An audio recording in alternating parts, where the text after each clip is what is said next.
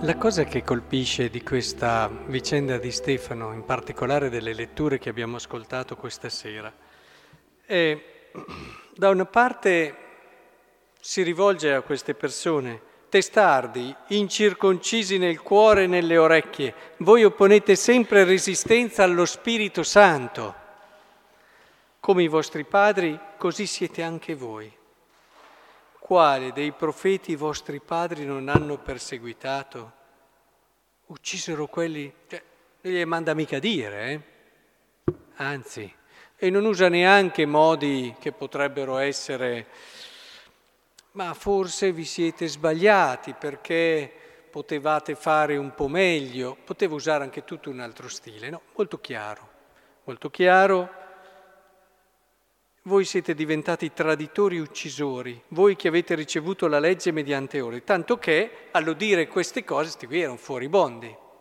Quindi, da una parte Stefano è questo qui, dall'altra parte è quello che quando questi furibondi lo stanno uccidendo dice non imputare loro questo peccato. Questo ci fa capire una cosa importante dell'amore, che chi ha il coraggio della verità va fino in fondo ed è capace anche di dare la vita per le persone che ha messo con coraggio davanti alla verità, costi quel che costi, non badando a se stesso. Badate bene che tante volte dietro quella che noi chiamiamo carità, che è fatta di tante buone maniere, non c'è solo l'educazione, ahimè, non c'è solo il rispetto, non c'è solo la gradualità, che in alcuni casi è anche utile perché a volte certe persone sentirsi dire troppe cose in una volta eh, eh, non le reggono, ma però c'è anche tante volte una sorta di timore, un non essere così fondati nella verità e non essere disposti anche a mettersi in gioco e a rischiare. E allora trovi persone con delle buone maniere, ma che non daranno mai la vita per te, che ti trattano bene, saranno educate, saranno rispettose, ma che non daranno mai la vita per te. Mentre invece il coraggio della verità, il non avere timore e paura di quello che possono essere le conseguenze, non aver paura a volte anche di mettere in difficoltà, non aver paura a volte di mandare in crisi qualcuno, quando questo è il tempo ed è opportuno. Tutto questo è più in linea con la possibilità di trovare un animo che è capace di dare la vita per te. La carità ha tantissimi risvolti e questo tratto mi dà l'occasione proprio per valutare e vedere, perché impariamo davvero.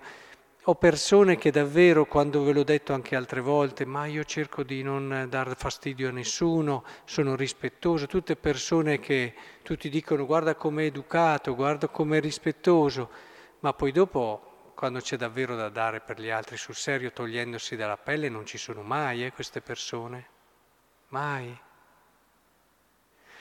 E invece trovi eh, altre persone che, ecco, come vi dicevo e accennavo prima, a volte questa è un'esperienza che mi sono accorto, a volte vedi certe cose, ma non, non, è bene dirle tutte subito a una persona, perché non ne può portare il peso. E allora è giusto che tu gliele dia nella misura giusta, con il peso giusto, ma questo è più in un contesto di educazione, di accompagnamento, di seguire. In questo caso invece dove sei messo alla prova su quello che è un annuncio, è un'occasione di annuncio, una vera carità nell'aiutare una persona che è ostinata, testona, che non vuole mollarci, lo dimostra poco dopo uccidendoti, a volte devi avere questo coraggio. Questo coraggio, questo non è mancanza di amore. Come fate a dire che ha mancato d'amore qui Santo Stefano dopo che dirà non imputar loro il peccato, non lo dici dal nulla, è un lavoro così, solo perché sta bene dirlo, no. lo dici perché ce l'hai nel cuore, perché vivi di questo amore e quindi questa fermezza, questa decisione e questo coraggio sono perfettamente in linea con l'amore.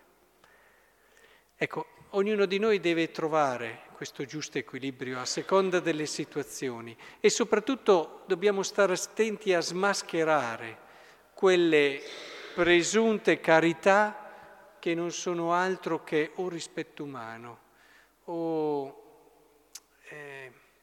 paura e timore per se stessi o alla fine non desiderio di rischiare, non, non il coraggio di rischiare.